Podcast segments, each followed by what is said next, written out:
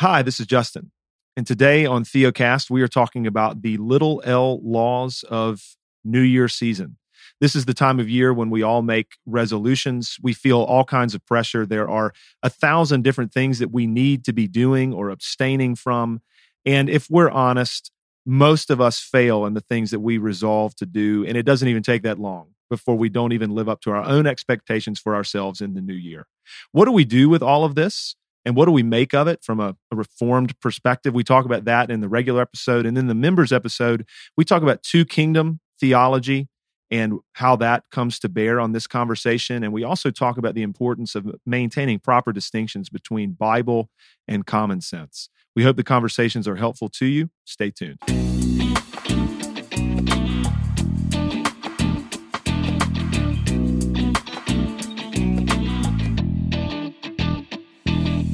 Welcome to Theocast, encouraging weary pilgrims to rest in Christ. Conversations about the Christian life from a reformed perspective. Our hosts today are John Moffitt, pastor of Grace Reformed Church in Spring Hill, Tennessee, Jimmy Buehler, pastor of Christ Community Church in Willmar, Minnesota, and myself, Justin Perdue, pastor of Covenant Baptist Church in Asheville, North Carolina. Brethren, we have met to podcast yet again in the year 2020. Here we are in the early weeks of this new year how are things going for the two of you? John, I guess maybe I'm slightly more interested in what's going on with you than Jimmy because you have the cultural update today. he, he does. Yeah, I do.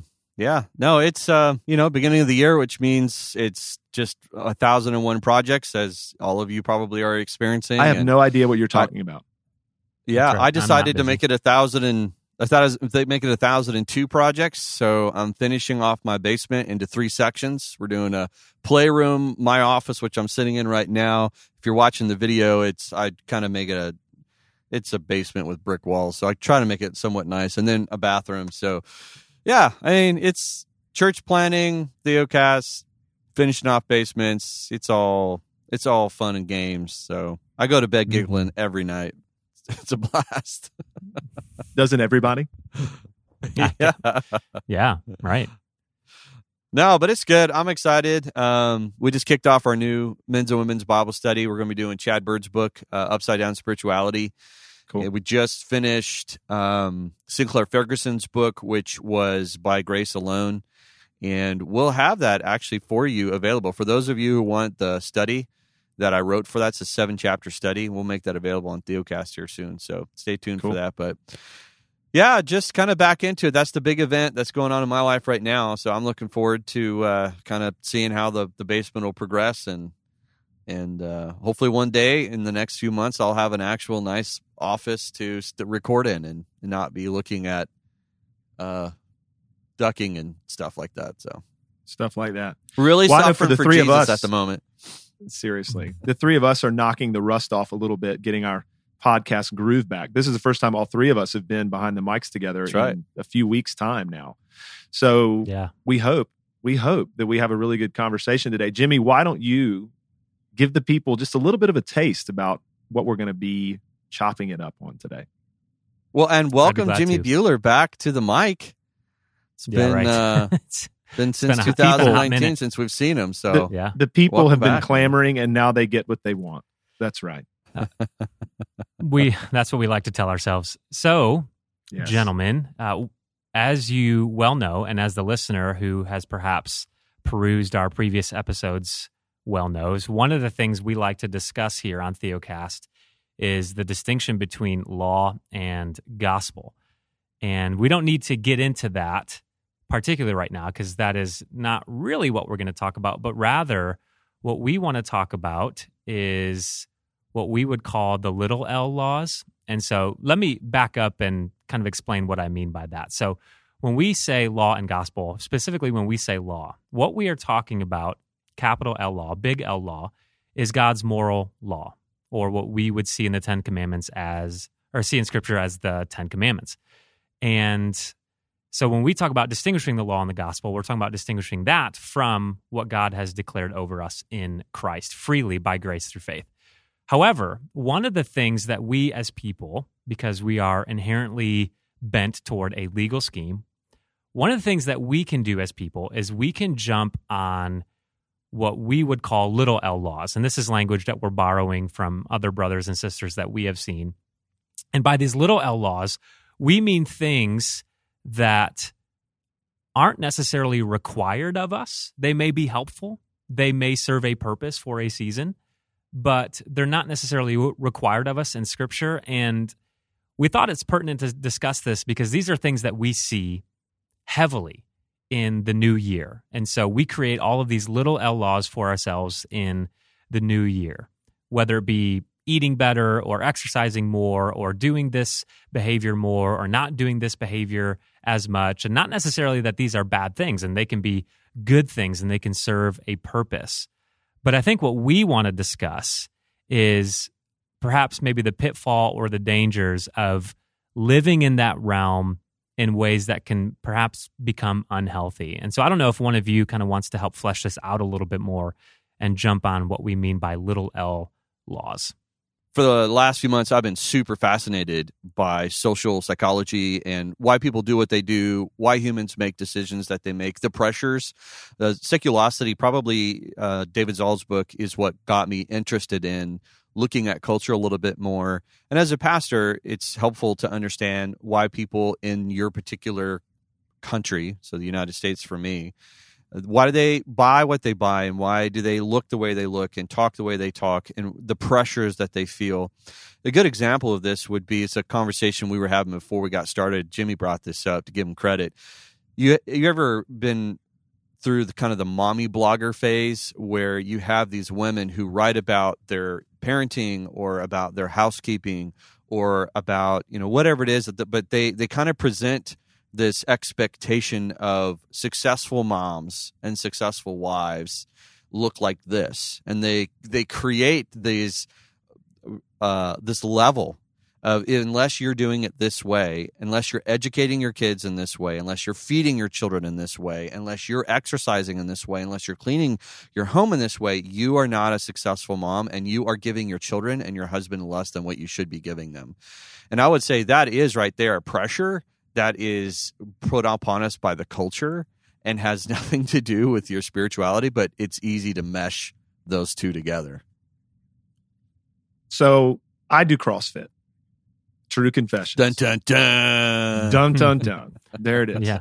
Humble humble brag. I I I rarely bring it up because I know that man. I will tell you this right now. I mean, if you meet Justin in person, you would never know he does CrossFit. I mean, yeah, people right. kind of yeah, laugh when he yeah. says that. They're like, "You do?" That's that's right. Yeah. Uh, so at the at the box, right? And for those out there who are like, "What in the world's he talking about?" CrossFit gyms are referred to as boxes. I didn't come up with it. I'm just using the language. But at the box right now, it's New Year. And so there are a number of things going on. And I would imagine that of all the people that go to the gym where I go, I, hardly any of them are Christians, right? So these are just people doing these things because they think it's a good thing to do. And there's you know dry january going on like people who generally consume quite a bit of alcohol are like yep not drinking for the month of january. I'm gonna lay off of it. There's nutrition challenges right? Like whether it's paleo or keto or you know macros or whatever you want to do there's nutrition challenges. There's like a rowing challenge like meters and calories that you can log on the rower over the course of the month of january. I mean it is just all over the place. And it is it's hilarious because I I like CrossFit, I like fitness and all, but the general perception, even around the CrossFit gym, amongst I mean, I'm just going to say it like people that do not care about about God, it is like self justification and self righteousness every place, and it's like, well, you know, if you're if you're serious about fitness and if you're serious about nutrition and if you're like really want to take care of your body and all these kind of things, or if you want to just get better at CrossFit, then you need to be doing all this stuff. Like that's the implicit vibe that's just permeating the whole joint right now. And I go in and I just do my thing and work out and they laugh because like the pastor's the guy that's not doing dry January or whatever. And I'm like, look, I'm really not interested in Nazarite vows. You know, it's just mm-hmm. it's just not where I'm at. Mm-hmm. And so like yeah. this is everywhere. I mean, John, you were talking about the, the the mommy blogosphere. I'm talking about CrossFit. We can talk about the church in a minute, but the point the point is it's all over the place. Well, I, you know, unfortunately, I, I, I made the mistake. I told myself I'd never do this, but you know, I told somebody I was doing keto, and uh, and so I oh, was oh out to lunch with them, and I happen to have chips and queso. I'm like, oh boy, you know, that's too oh, many carbs. Goodness. And if you're on keto, so he literally asked me, he goes, you know, I was talking to my wife and I realized she's doing keto too. And I told her, let's get some chips and queso. And she's like, well, that's not keto. I said, well, John, John, John did it yesterday. John, well, he's not following it. keto. That's right. Yeah. He's, he's, not following the laws he's of keto. A, he's a sinner. Right. So when it comes apparently I'm an antinomian when it comes to the laws of keto. You, you absolutely are. yeah, that's right. So I, I, I think what we need to point out here is kind of perhaps the obvious that one, don't hear what we're not saying. And what we're not saying is you are just a fantastic legal scheme of a person if you are trying to lose weight or become healthier or perhaps become more disciplined in a specific area of your life. That is not at all what we were we are saying. Um, you know, no. even the Apostle Paul says, you know, physical training has value. it, it is of some value. You know uh, that it is it is good. You know, it is good to eat healthy foods, to exercise, to do these things. However, I, I think because of our natural propensity towards living a legal lifestyle, and what I mean by that is seeking to justify ourselves, our behaviors, our thoughts, our actions, our words with how we live our life, our behavior, so on and so forth. Because we are so prone to that, what we can do is we operate from this platform that if others are not living like I am, or they are not carrying out their life in ways that I am, we begin to look down our nose upon them and say, well, you know, they're not living as healthy as I am.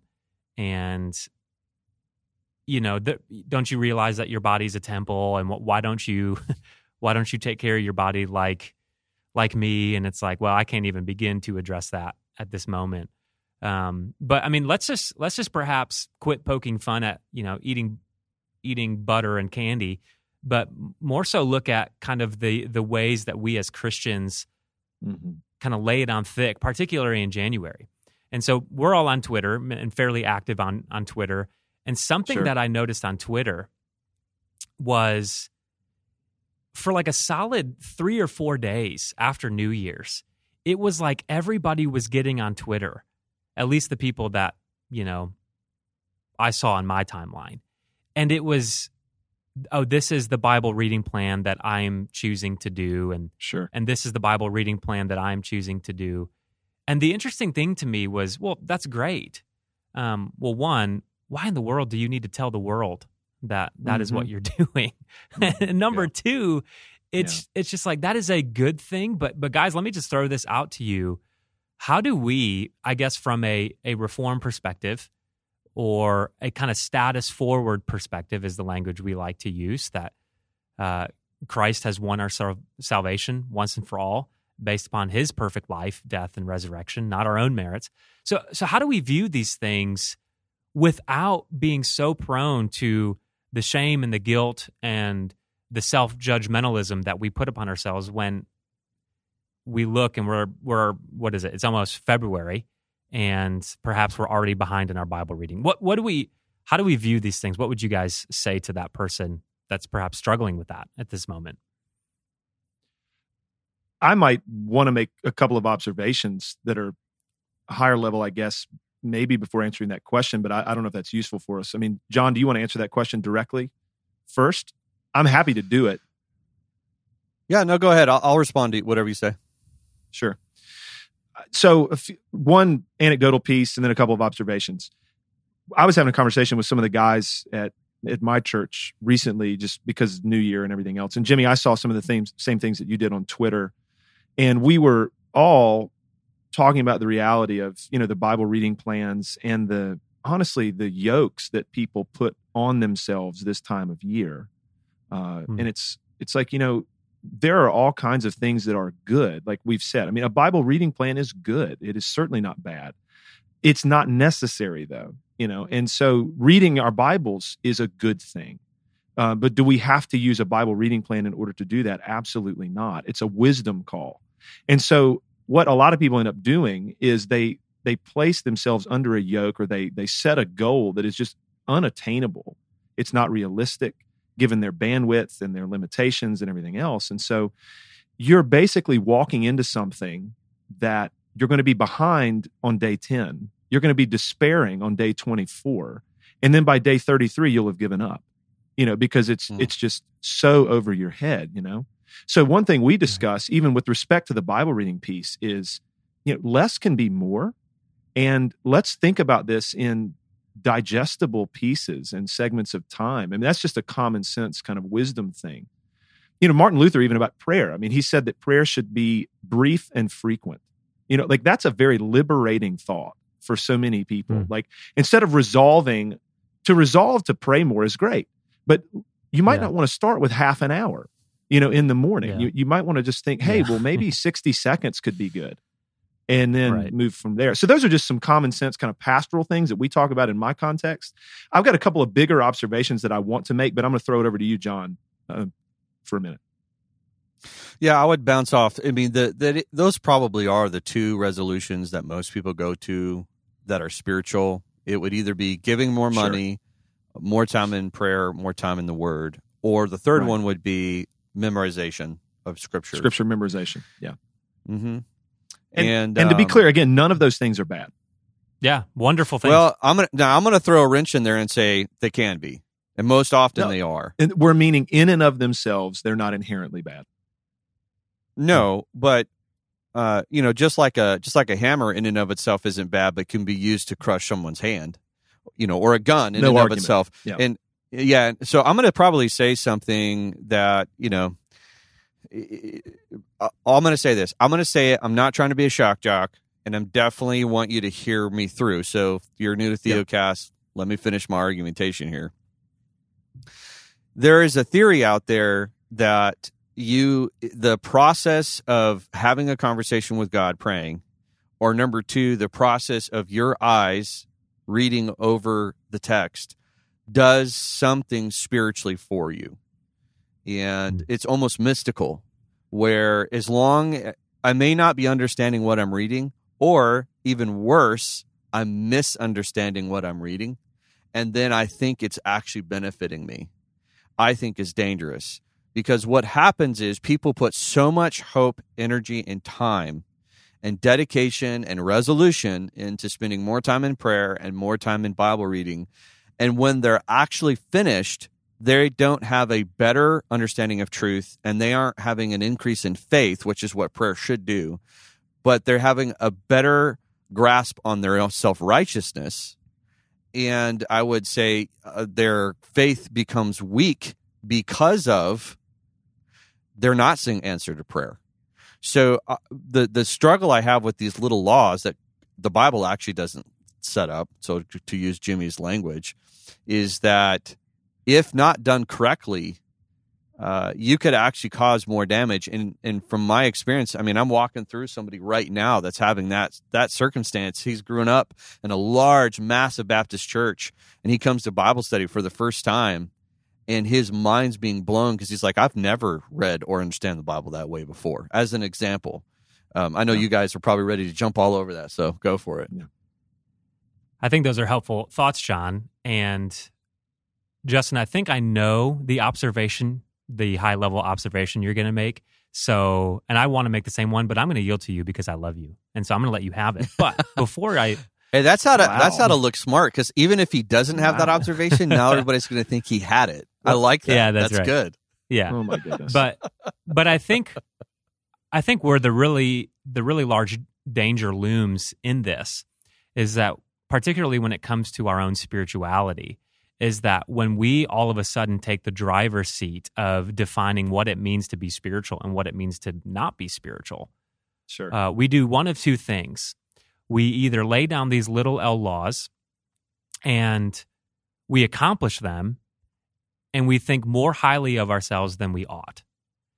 Hmm. Uh, case in point, um, and this right. is a hypothetical situation, would be in 2020, I would like to read the Bible cover to cover, front to back.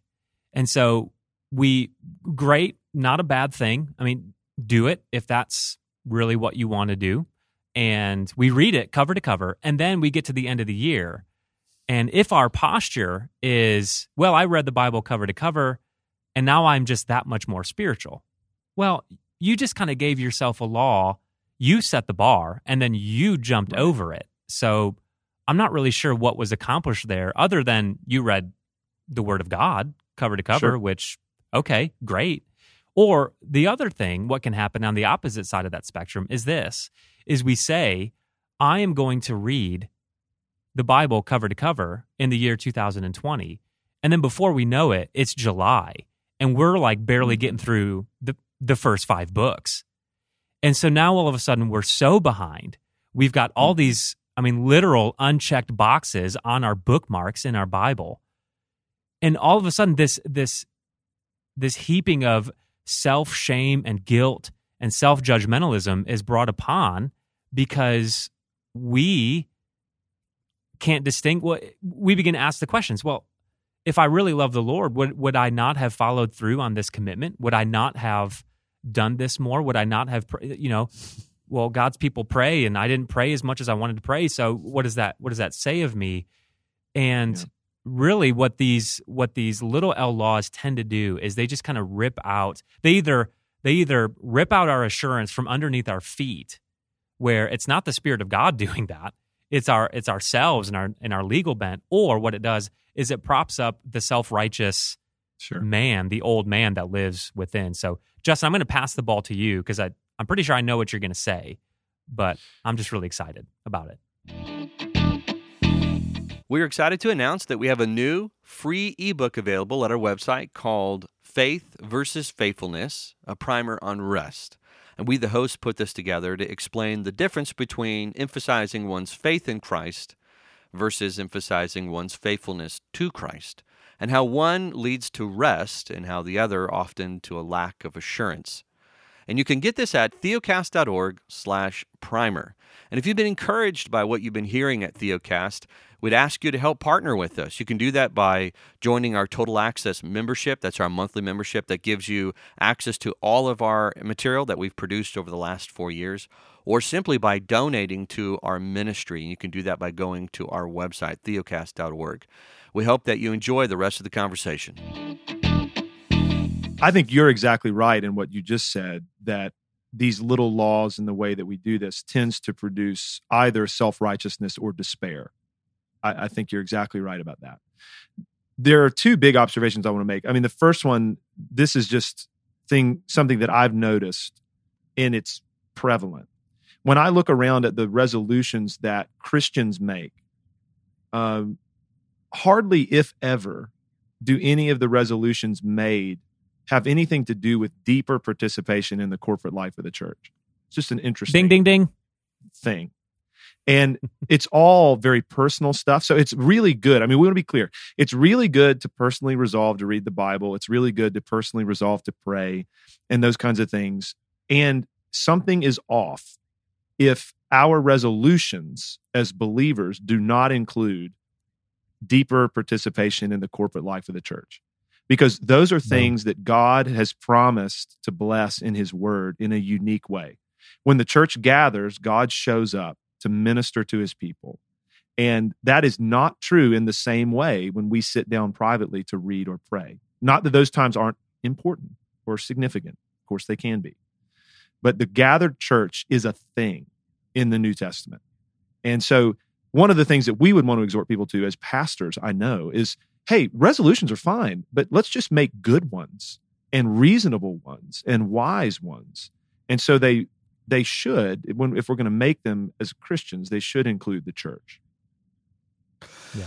Yeah, to, uh, to, add to that, Justin, I would say, as a just a pure, simple illustration, I'm going to resolve to do such and such, which then will I'll spend less money, which then will give me more money to do whatever it is, oh, give to the church or whatever charity it is. You know, but that that's not a bad resolution. It's a great resolution. Uh, but just to, I think, to even needle down even to more what you guys are saying, the church makes resolutions to mostly deal with sin issues in their lives. So I struggle with such and such sin. Therefore, I'm going to resolve to do this and this so that I'll overcome and refrain from doing that sin, or I lack in this area of fruit of spirit. So I'm going to do such and such to resolve to make sure. And the, the answer to that, both of those, is that it's not more personal effort you need, but to embrace the means that God's already given you to establish right. either the overcoming of that sin or to establish that fruit in your life. And this yeah. is going back to the illustration of prayer and Bible reading is that if you aren't using prayer the way it's designed to be used, and if you aren't reading the Bible the way it's supposed to be read, then you're actually causing damage. You aren't actually being you're you're going to be digressing. You're not going to be increasing because it's going to create either one a false sense of hope because you're putting it in the actions of what you're doing, or number two, you're going to come up with wrong doctrine, which is even more worse uh, than a false sense of hope. So so to just to give you a, a great example of this is that if you are struggling with sin, the church is designed to be there for one to confront you, to comfort you, and then third to support you as you progress through that and as you struggle against that sin. So, anyways, just to kind of pile on to what you guys were saying. Yeah. And if I may add to that, let me just say this, and uh, I'll, I'll just spill my own guts by saying the, the worst uh, sinner, the worst self righteous person, the worst, most prone to heresy person that I know lives with inside Jimmy Buehler. because left to myself, trying to quote unquote resolve resolve myself to be more spiritual, I'll either fail and fall into this state of self misery and doubt, or I'll quote unquote succeed and become this self righteous jerk that begins to lay on these little L laws on everybody else. Because what I begin to do is I begin to say, well, this worked for me. You know, this is what I'm hitching my wagon to, and y'all better get on with me because this is what it's like to be godly. Um, or C, as John has said, I begin reading scripture in such a way and at such a rate, but I'm I'm misreading it. I, am confusing things, or I'm not reading it with the faithful men uh, and brothers and sisters who have gone before me throughout history, who have rightly divided the word of truth, and and so I'm just going to my closet, reading it by myself, doing my own thing, disregarding what others have said about this, and then I just begin to spill my guts, you know, here, there, and everywhere. And then it's just, well, I may or may not just be spitting out heresy. And and so I just want to be so clear that what you're saying, Justin, I believe is right on. Is you said exactly what I thought you were going to say, which is great. Uh, that sure. we we can we we shouldn't be divorcing our our quote unquote resolved lifestyle or our resolutions from the the greater gathering of the church, which I and, think is so and the means so important and the means of grace, right? I mean, that's that's the big yeah, thing. Absolutely, yeah. Which yeah. John already touched on, and and you have too. Yeah, I don't want to cut you off, man. You good? No, no, I'm good. You go. Cool. So uh, on Twitter, toward the end of the year, I know I put up something to this effect, and I saw some other guys uh, and gals putting up things to this effect as 2019 was drawing to a close, many were acknowledging all of the failure that happened in the calendar year of 2019 in the lives of Christians. And yeah.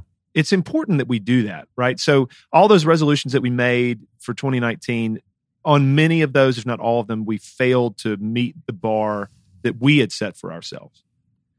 Hmm. And so some people were a little bit punchy in the way they said it. You know, here just condolences to everyone who has failed in all of their resolutions for 2019, and uh, as we're rolling into 2020, you know, more failure awaits.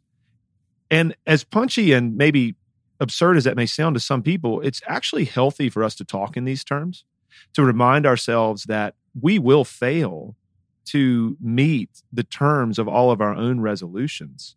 And so we're driven back, even the little L laws, right? So obviously the big L law in scripture, the first use of it is to drive us away and outside of ourselves to the, the Savior. But even the little L laws that we sometimes shackle ourselves to, they also stand in judgment over us because we can't even meet that standard. And so right.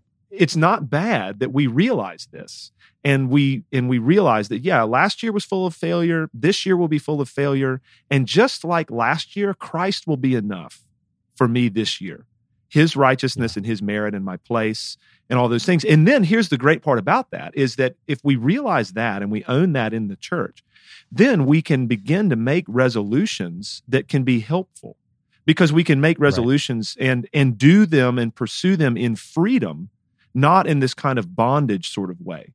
It's like oh good i can i can work at that and i can do that and i can choose to do that good thing that maybe isn't necessary but it's good and i can pursue it in freedom and enjoy yeah so do you guys uh, who's the most famous person in christian history to to be known for resolutions jonathan edwards baby yeah man have you guys is. ever have you have you guys ever read jonathan edwards resolutions uh, it's been a while yeah. yeah. Well, th- there's one of them in there that says that he resolves to be the most spiritual person that oh, I know. I'm familiar with that one. yeah. At any time. Which I think is funny because, in contrast to Jimmy, because Jimmy just said, I'm the most wicked person I know at any time in the room. Well, and, and of course, Jonathan Edwards wrote that when he was very young. But sure, the ambition sure. behind it, which is is the other thing you're going to notice in those resolutions is that you'll never find anything about Christ or the gospel in there, which is interesting. Um, mm. So, not to, well, I mean, my name is J- Jonathan Edward, not to pick on him, but I am going to pick on him. Yeah. Yeah. And the, the thing is, not only did Jimmy say what he just did a minute ago, but if we read scripture, the apostle Paul, obviously, oh, at course. multiple points, talks about his own sin and how he's the chief of sinners, he's the foremost of sinners, how he doesn't trust in any of the the righteousness or the godliness or whatever that is in his life he's looking to the righteousness that's been provided only through faith in Christ and so i think yep. whenever we start i know we talk about this stuff all the time but whenever we start doing this measuring game it's just bad and yeah it's bad whether we're talking about our spirituality or even sometimes when we're talking about you know diet and well yeah. i'm going to ex- i'm going to abstain from more stuff than you you know, and so I'm more yeah. disciplined than you. And it's just no good. Yeah.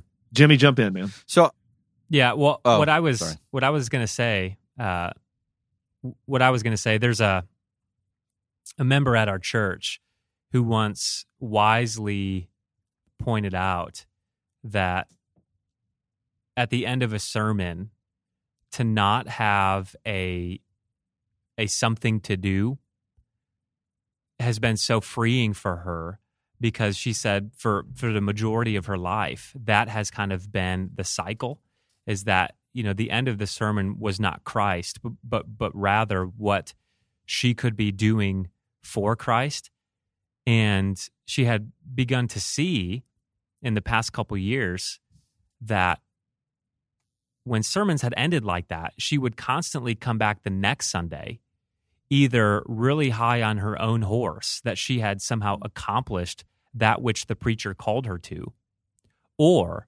really low and dismal and almost wanting to reject the table, if you will, because she felt so unworthy. And it can be some it, it can be so cumbersome. And again, I know we mentioned this earlier, John mentioned it earlier, when we think about uh, mamas, young mamas in, in particular, and I don't know how many of that demographic listen to our podcast, but I just want to say to the young moms out there, we like we as men, we we are married to young mamas and we recognize the difficulty that you face and the pressure that you face that you cannot escape any platform of social media without feeling some sort of mom guilt that you're going to see one of your friends or an acquaintance who is quote unquote momming better than you or you know they're they're really feeling the season of advent or they're really doing this really well and and you're not doing it so well mm-hmm. and so i think we would just want to say as your brothers in christ that like it's okay mm-hmm. none of that none of that matters please please do not it's not real either not, half of it it's not exactly it's not real right. like it's I, I, it's kind of the cliche, and I, I, you know teaching high school students, I take I say this to them all the time that social media is the great comparison of what I feel on the inside to what I see on others' outsides. And mm-hmm. all it does is is it brings crushing shame and guilt to you. So mm-hmm. I think one of you wanted to jump in there. So I'll be glad to. I'm going to jump in really quick and then kick it over to John. Because of, like you said, Jimmy, I know you're married to a young mom. I am too. And I see what my wife does and what my wife battles. And and I see her struggle to try to find time to get a shower in the course of a day. And that's, right. that's when I can get very defensive, not only of my own wife, but of women in her position. When all of this nonsense in the evangelical world starts getting spewed this time of year about, you know, all the rigors and the disciplines and everything. And if you take Christianity seriously and if you're really passionate about Jesus, then you're going to be reading this and doing this and keeping up with this. And that kind of thing crushes people, you know, like like our mm-hmm. wives and like many of the women in our church.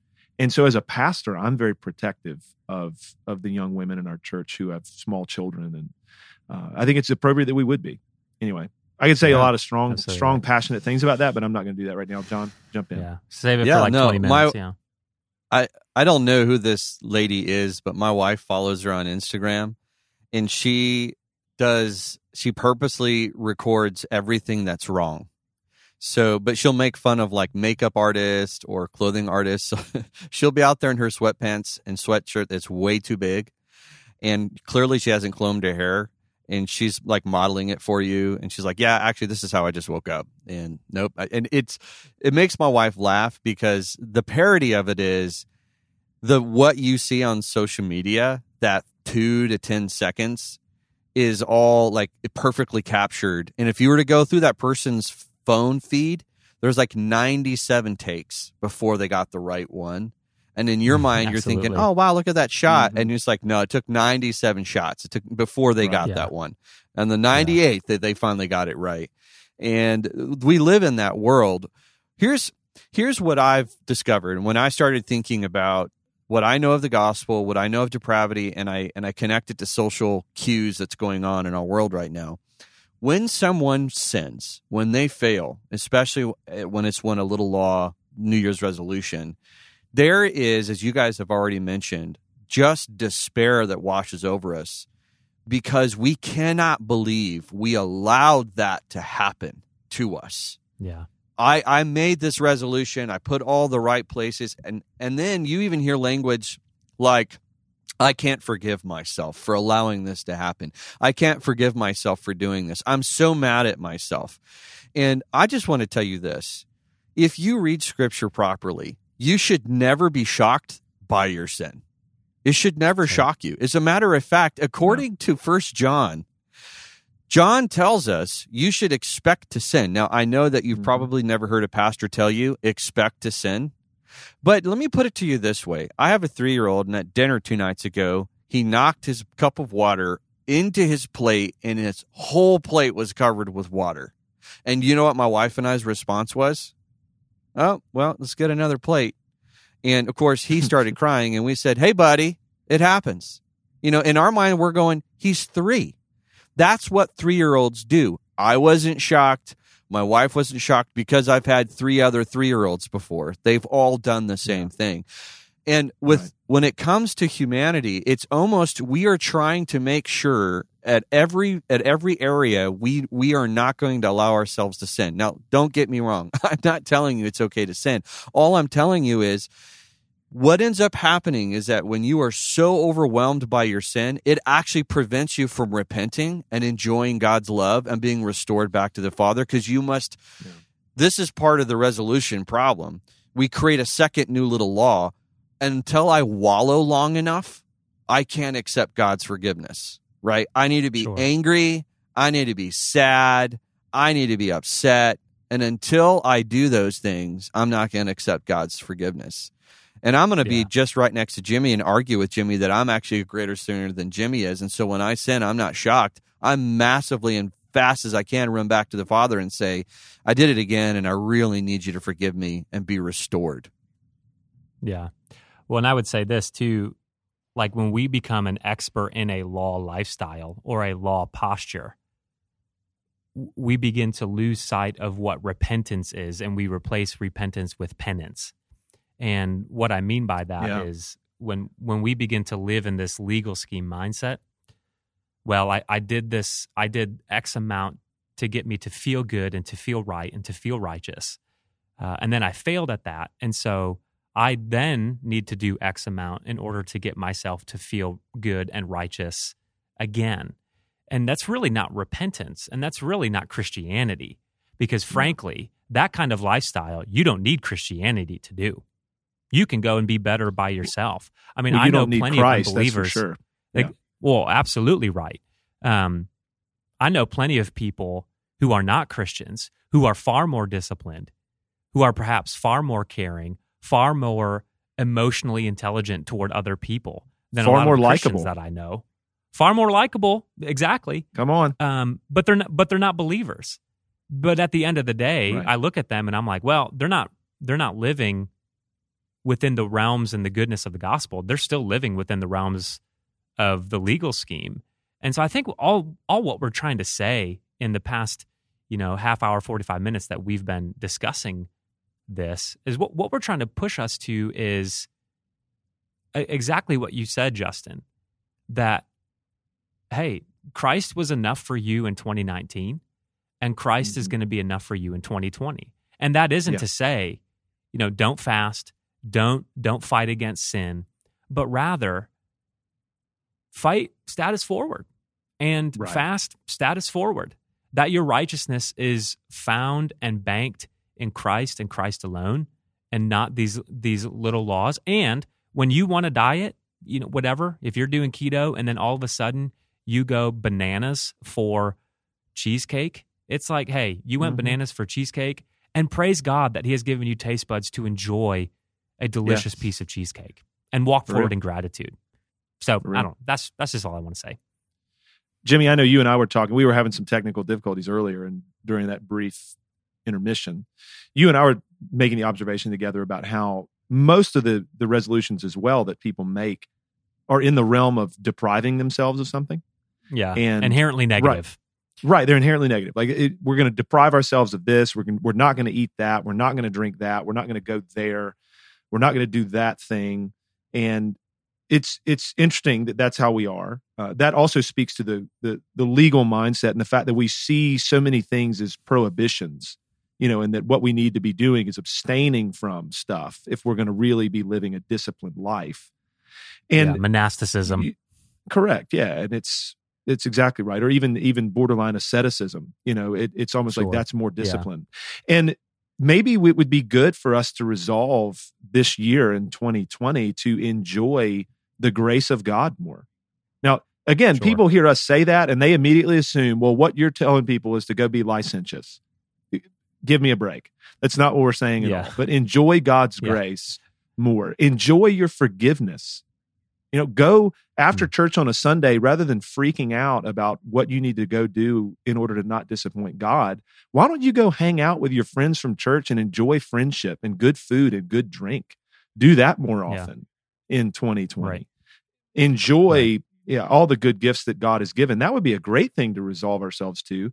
And it would cultivate, like you were mentioning earlier, Jimmy, a, a heart of gratitude you know toward the lord which is an appropriate thing that we would walk humbly and with gratitude before him. So yeah yeah. just a couple thoughts there. No i think yeah. it's good. And before we jump over to the members podcast which i have a couple of extra things i want to throw in there for sure. Going back to uh, explaining you always do, John. what jimmy was saying. I know. what jimmy was saying about status forward I will tell you that my ambition for my church, and I, I can speak for these two guys because I, I know this to be true, is that our ambition for our churches is that our congregants feel so secure in their relationship to the Father. And I would even say um, a more technical word, which we'll explain here in the in the next members podcast. But in their union with Christ, they're so secure there. They have such a tight grasp on it that from that position, they then live their life forward, which then helps them navigate the pressures of temptation, the pressures of sin, of a dying body, of failures and people hurting them. And the resolve I think every Christian should make is I want to make sure that I am increasing in every way means possible of understanding and enjoying my union with Christ. And I will tell you right now, it isn't by resolving to read your Bible in 365 days. Uh, Paul makes it very clear the way in which we grow up into the knowledge of the Lord and Savior Jesus Christ, in which we grow up in love, is through the body of Jesus Christ. Which I would encourage you, if you're going to resolve to do anything this year, resolve to find a church that's going to feed you Christ and that you can engulf yeah. yourself into. That would be a great resolution. Or move to a city that has a great church. That's another great resolution. Just to throw my there you go. yeah, and and and John, if I if I might just reiterate um, to use the hammer correctly and to pound in that nail. if if in 2020 you are resolved to read through scripture and become a quote unquote prayer warrior to use evangelical cliche christianese if you are resolved and you accomplish those things and yet you are not part of a church or faithfully serving man all you've done is you've you've created a figment of your imagination of godliness that's not true godliness because those things that you've become super disciplined in have not exerted themselves into love and good works toward God and neighbor. You've just right. become really monastic and ascetic, and good for you. Um, but I mean, frankly, scripturally, I don't know if it would really back up what you're trying to accomplish. I had that same conversation with a young man today about that, about what our works and our obedience and all that is for. And we tend to think in the evangelical church that our obedience and our good works ultimately, in one sense, are for us. We'll talk about the glory of God, but it's all about me personally glorifying the Lord or me personally growing in my faith. And yeah, like we say all the time, God doesn't need your good works, but your neighbor does. And Absolutely. our perspective is just so often skewed when it comes to that. And a lot more that we could say, fellas. We're going to head over now to the members podcast. If you don't know what that is, you could make your way to theocast.org and find out more information about our total access membership, where you can get access, as the name implies, to a lot of other content that we have for you. One of which, uh, one of those things, the premium content, is the members podcast that comes out once a week. Over there, we're going to let our hair down a little bit. We might use a few more big theological words and try to define those, and we'll continue the conversation. We hope to see you over there.